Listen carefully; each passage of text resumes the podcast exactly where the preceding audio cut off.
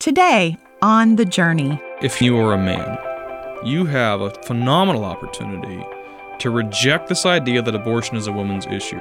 The more men that speak up, the faster we'll end this. We just have to have the courage to confront the lies. How can the inhumane practice of abortion be ended? That's Ron Moore's and special guest Brian Fisher's focus in this broadcast. They speak to the five groups who can sweep abortion into the dustbin of history. First, please note the comforting devotional we'd like to send you. It's titled Refuge, and in its 90 pages, you'll discover the path to God's sheltering presence. It's available on our website at ronmoore.org. Your gift today will help further this ministry of developing followers of Jesus Christ. And before we begin, a brief programming note. On today's broadcast, you'll hear Online for Life, referenced by Ron and Brian Fisher. Brian and the resources he talks about are now available at Human Coalition, which is found at humancoalition.org. So when you hear Online for Life, think and visit Human Coalition. That's all one word humancoalition.org. Now, here's Ron to introduce his special guest for a discussion titled Ending Abortion on the Journey. Talking to Brian Fisher. We're talking about his book, Abortion The Ultimate Exploitation of Women. We encourage you to get it, to read it, to use it as a resource for some history of abortion. And Brian, some feminists are beginning to understand that maybe this whole empowerment issue really isn't what it was cracked up to be. I'm mm-hmm. going to read a quote here. This is from a feminist liberal men support abortion for women not because they want women to be able to control their bodies, but because they know that unrestricted abortions heighten women's availability to men for sex. Mm-hmm. That was a pretty pointed quote there from a feminist. Yes, and that feminist is accurate in their assessment, although I'd prefer that they take it to the next step, which is let's be about the business of defending women's rights truly, which mm-hmm. includes those females in the womb. We tend to talk about women's rights, not remembering that 50% of the babies that are aborted are female. So we're not talking about all females' rights, we're only talking about a certain class of females' rights. The sexuality that we've been discussing has been so pervasive that it has taken some really strong things to wake up even the sexualized, secularized culture. The Gosnell trial from a few years ago was a catalyst moment. Kermit Gosnell was an abortion doctor in Philadelphia, and the police came in and raided his abortion clinic on illegal prescription drug charges, but instead found a house of horrors. And even those who are hardcore pro abortion advocates acknowledged that the way women were treated for years in that clinic was not good for women. Mm-hmm. And the Kermit Gosnell case is not isolated. There are stories all over the country, frankly, all the time, of women being abused and mistreated and killed and raped inside abortion clinics. Again, we sanitize this. It's such a, an abstraction from the abortion procedure because we don't live in that world. We're not in the abortion room and we don't see what goes on.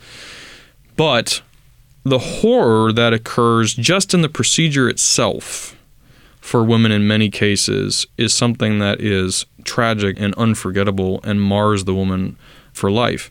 And so isolated incidents like that where the horrors of abortion and what it does to women genuinely come out cause even the most hardened pro-abortion advocate to stand up and say, mm-hmm. mm, "Yeah, maybe we need to rethink some of this." Are they pro-life? No, but are they at least willing to have a conversation about what abortion is actually doing to our country? Yeah, I think we're getting to that mm-hmm. point. And that's the starting point. That is a starting point. Let's have a conversation. That's right. Brian, in your book, there are some you call it tempting philosophies. There are some questions that people use. Let's just very quickly go through some of these. The first one is well, abortion's a women's issue. Yeah, it's an excuse for men. Obviously, it takes a man and a woman to create the beautiful new human baby. At the same time, we are wired to provide and protect. Including protecting our families and our children. So when we say abortion is a women's issue, that is basically men taking a pass saying, I don't want to talk about it, I don't want to deal with it. Legally, I have nothing to do with it. My argument in the book is morally, biblically, we have everything to do with it. Mm-hmm. We started it. We continue to benefit from it. Those of us that are sexually promiscuous, we are obligated to stop it. And so, in many ways, it's a man's issue. Another argument for abortion life progresses in value as it matures. That is the keystone of the pro abortion argument because biology and science has eroded their previous arguments. So the abortion industry basically has to maintain that life in the womb is less valuable than life outside the womb. That is the only argument they have anymore. The problem with that is there is no reason to hold to that position morally. So, for example, if we would say, well, a life that is 12 weeks old in the womb is worth far less than life 12 weeks after birth, less valuable, then I would say then is a 10 year old far more valuable than a life that's 12 weeks old. You'd say, well, that doesn't make any sense. My 10 year old is the same value as my three month old baby. Mm-hmm. Okay, well, then why are we all of a sudden discriminating against a 12 week old in the womb? So there is no logical, reasonable argument that life in the womb is less valuable. And that is where the conversation should always go when we're faced with that process by saying, oh, life in the womb is less valuable. Why? Help me understand why. Well, we shouldn't honor life until the life is viable. Okay. Viability, meaning the life the baby is able to exist outside of the womb, it used to be 28, 26 weeks. Mm-hmm. Well, because of medical advances, it's now 22, 23, 24 weeks. We're getting better and better at sustaining life outside of the womb at earlier stages. So, what do we say about that? Is life viable at 28? Is it viable at 24? Why is viability determine value? So, there are no good arguments, and let me encourage everybody who's listening. Scott Klusendorf's book, The Case for Life, is the best resource on that specific topic, but it is very easy to defend the fact that life is priceless inside the womb and outside the womb. Mm-hmm. Brian, here's another argument you address in the book. Again, uh, just summarize this real quick for us. And you hear this one a lot. Abortion is required to keep other social ills at bay. And so to bring that child into this family situation, abortion would be better. We hear this a lot, and I get emails about this all the time. Well, if the baby is born into a drug infested home, or if the baby isn't wanted, or if the baby is born into this, that, and the other thing, Obligations of the church notwithstanding, the argument presumes that it's better to be dead than alive. We're saying it's better to kill the child than to give the child the opportunity to live.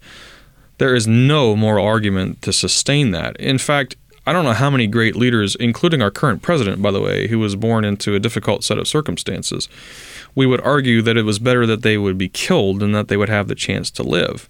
When you consider 56 million children which is impossible to mm-hmm. conceive of what that looks like. But 56 million children dead.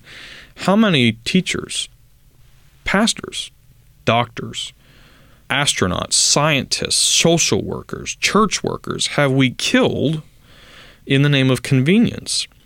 We talk about America being the greatest nation on the planet. I would argue we would be far greater Mm-hmm. If we would stop killing one sixth of the United States population, but we keep killing off some of the brightest minds and best personalities and most wonderful actors and actresses that we've never met because we've killed them.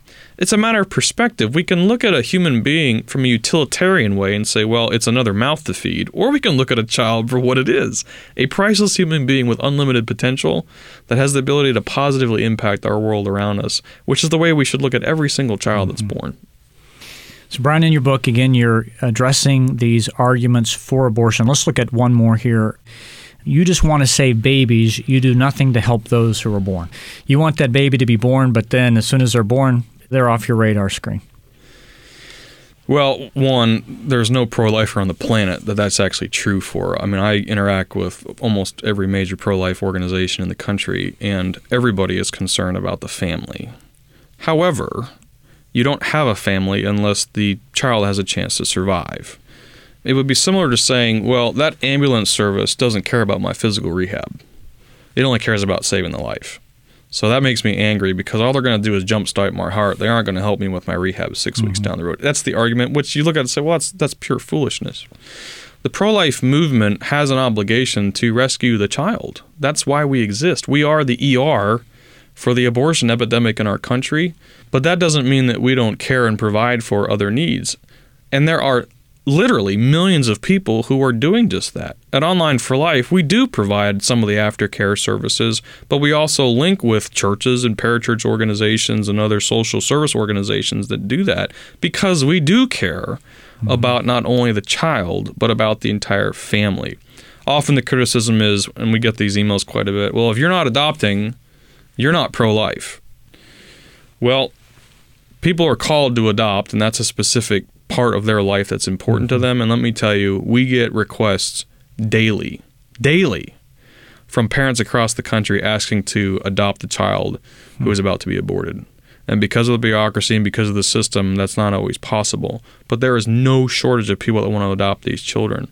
So it is a comment that's made usually just to justify some other sort of behavior. But pro lifers in general, of which every evangelical Christian should be one, is concerned about first preserving the life and protecting the life, and then, of course, providing for the family. I want you to speak to five groups of people on this spiritual issue of abortion speak to the men who are listening. If you are post abortive, if you're the father of a post abortive child, and you are still struggling with that, my strong encouragement, heartfelt endorsement is to speak with another Christian man, pastor, friend, and receive the forgiveness of Jesus Christ. And then share your story. It's hard. It's really mm-hmm. hard. But God will give you opportunities in certain places to share the fact that you are the father of an aborted child. I can commit to you, you'll save a child. By you sharing the pain and the hurt that you've gone through, you will influence another man. It may not be for 5, 10, 15 years, but you will save another child. Please accept Christ's forgiveness and then share your story. If you're not post abortive, if you've never had that experience, and you are a man, you have a phenomenal opportunity to be a voice in your community, to reject this idea that abortion is a woman's issue. Maybe it's in church, maybe it's in your business, maybe it's in a community setting, maybe it's in a social setting, maybe it's in a government setting. As you articulate the pro life position with winsomeness and grace and compassion, God has given and will give you a platform to convey that message. The more men that speak up, the faster we'll end this. Mm-hmm. We just have to have the courage to confront the lies, and let's do that together. And I personally and Online for Life will provide whatever resource and help we can to you, whether or not you're post abortive, because we want to see abortion ended, and we need you to do that. Brian, many women are listening. Speak to those who are listening regarding this issue of abortion for those that have had abortions, there's a special soft spot in my heart for you that the Lord has kind of melted mm-hmm. over the past five or six years. I interact quite a bit with women who have aborted their children, and I see the pain, I see the guilt, I see the shame, I've seen the tears, and Christ's forgiveness covers that sin. And I think the one thing that I can convey to that group is it is possible to return to a tender heart. And I would encourage them to pray for that. Oftentimes, women who are post abortive get very hardened and cynical, and that's not the heart of Christ. Hmm. And Christ will provide that newness of heart back to them again. For those women that are not post abortive but are concerned about this, my encouragement is to reach out to those in your church who have been through it. There's a wonderful ministry called Embrace Grace that you can look up online, and that consists of women ministering to women. They are a church based ministry and they form women's groups in churches who work with women in crisis pregnancy situations. It's one of the most tangible, marvelous expressions of the gospel I've ever seen. Come part of that group or start your own group to where you are rallying around women in your church and in your community who are going through an unplanned pregnancy. Most women who are in an unplanned pregnancy are scared to death to step into a church. Change that. Mm-hmm. Change that. You can change that by welcoming them, finding them welcoming them and bringing them inside your church to receive that compassion and that grace. And folks who haven't been through abortion, women, have just the most marvelous platform to do that work. You've talked about the essential part the church has to play. Speak to pastors who are listening. We need you. We need you to talk about it. We need you to put away the fear of addressing abortion in your church. I know that there are political ramifications and the IRS has been banging the drum. I know that there are people in your church that are pro abortion and that are going to be angry if you deal with it. I know that there are folks in your pews who have had abortions and are suffering, and you're afraid because you don't want to open up those wounds. But, Pastor, we need you to gracefully, compassionately work through this challenge. Your church has untold number of people in it who have had abortions mm-hmm. and need that healing. And your church is uniquely positioned through Christ to be a voice for other unborn children we will be a resource. We have great guys on staff who can help. You can go to multiplylife.com, get in contact with me, get in contact with the other pastors we have on staff. We will help you. We will walk you through how to discuss it. We will make suggestions in terms of how we can serve you.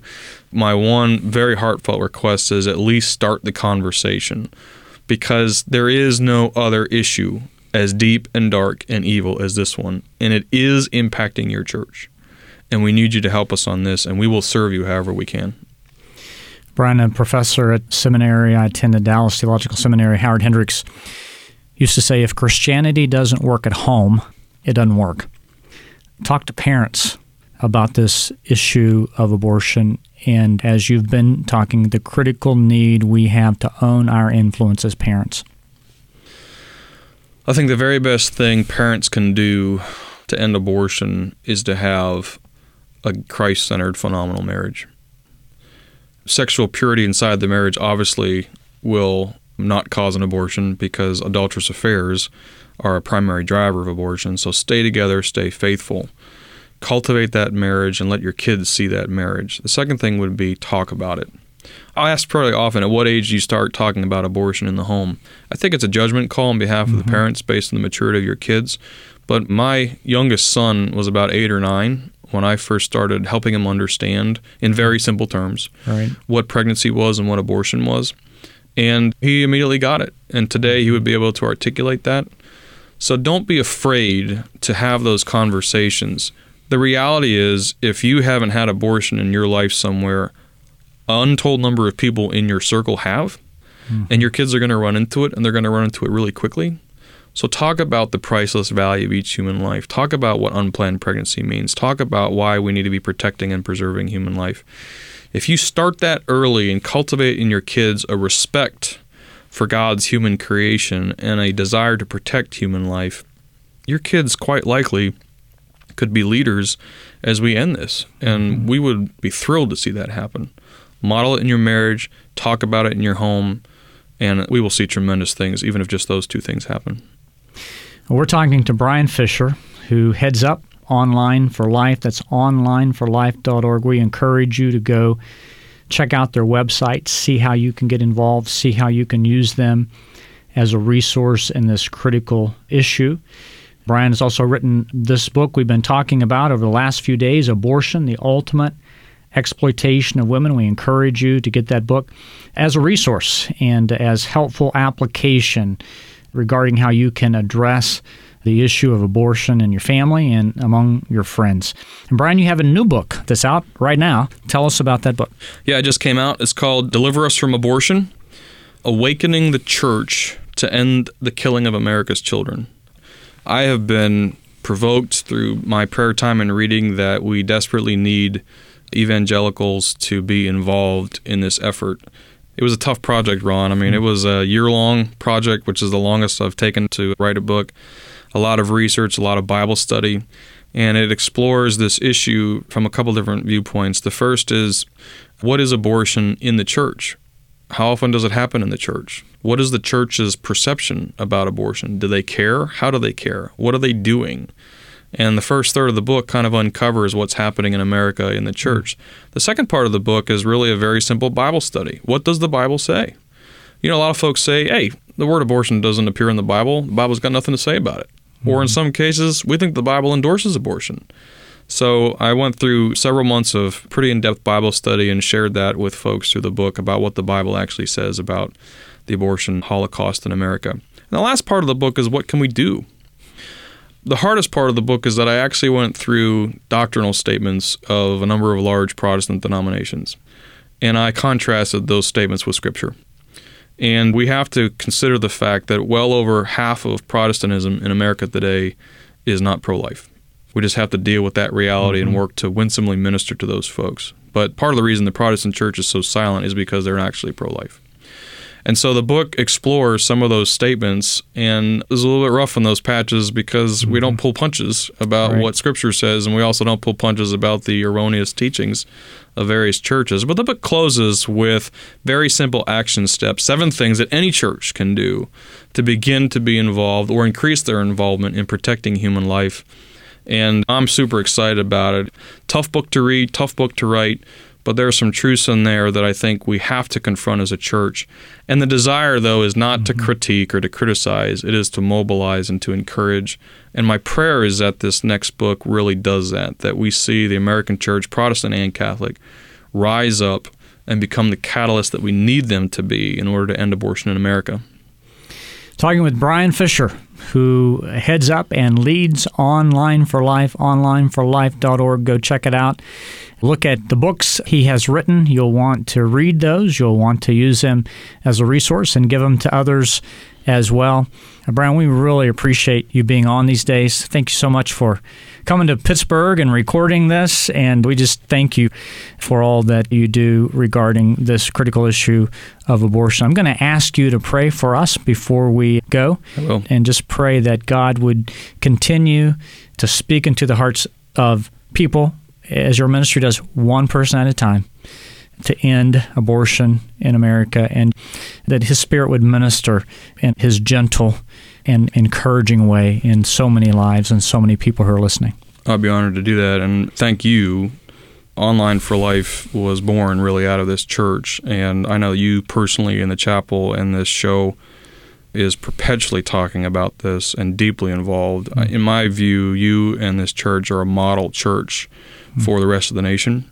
And I'm ecstatic to see what God and the Holy Spirit continues to do through you and your church mm-hmm. on this Thanks. behalf. So I'm deeply grateful, but I'd be happy to, to close out our time in prayer. Gracious God, author of life, who has created each and every human being in your image, we give you praise and glory for that marvelous fact. Father, we confess that as a nation and even as a church, we have permitted and committed an atrocity against you and your creation in that we have allowed the killing of 56 million voiceless, weak, innocent children to be slaughtered in the name of convenience. And for that, we ask your forgiveness. We humbly pray that you would redeem us and that you would renew us and that you would return us to a culture that values all of life from conception through natural death. Father, we pray for your church. We ask that you would empower us, that you would enable us with humility, with grace, with compassion, with the right words to be a voice of protecting life in our nation. We pray all this in Jesus' name. Amen. Amen. Again, the resources mentioned in today's discussion are currently found at humancoalition.org. And please stay with us for a preview of our next time together. Are you looking for a place to shelter from life's inevitable storms? Is your heart desperate for a calm harbor to rest? Would you like to find safety and peace of mind where neither seems possible? Well, the place where those are discovered is described in Ron Moore's encouraging devotional titled Refuge. Within its 90 pages, God's promises of comfort, protection, and healing will revive your spirit. Refuge is yours for a gift of any amount at ronmoore.org. Again, that web address is ronmoore.org. Or you may call 724 731 2018. That's 724 731 2018. Your gift today will help keep the journey on the air, developing followers of Jesus Christ. Now, let's rejoin Ron for a preview of our next broadcast. And this book is a fresh look at what real Christian living is all about a life that overflows with the spiritual blessings that we have in Jesus Christ. A life that's engaged in Christ. We hope you can join us for that message next time. And please remember that Ron's devotional booklet, Refuge, is yours for a donation of any amount. Whether dark clouds are gathering on the horizon or they're directly overhead, Refuge offers shelter from the storm. You can get it online at ronmoore.org, or you may call 724 731 2018. That's 724 731 2018. Also, we invite Pittsburgh area listeners to visit our church website at BibleChapel.org. There you'll find information about our area campuses and their ministries. They're located in Robinson, Rostraver, South Hills, Washington, and Wilkinsburg. Again, that address is BibleChapel.org. And if the journey has brightened your day and deepened your walk with Christ, won't you tell your friends and family about our program? Finally, please keep in mind that the journey relies on your generous donations to remain on the air, developing followers of Jesus Christ. Your gift today will be deeply appreciated. Thanks for listening, and we invite you to join Ron Moore next time as we walk together on the journey.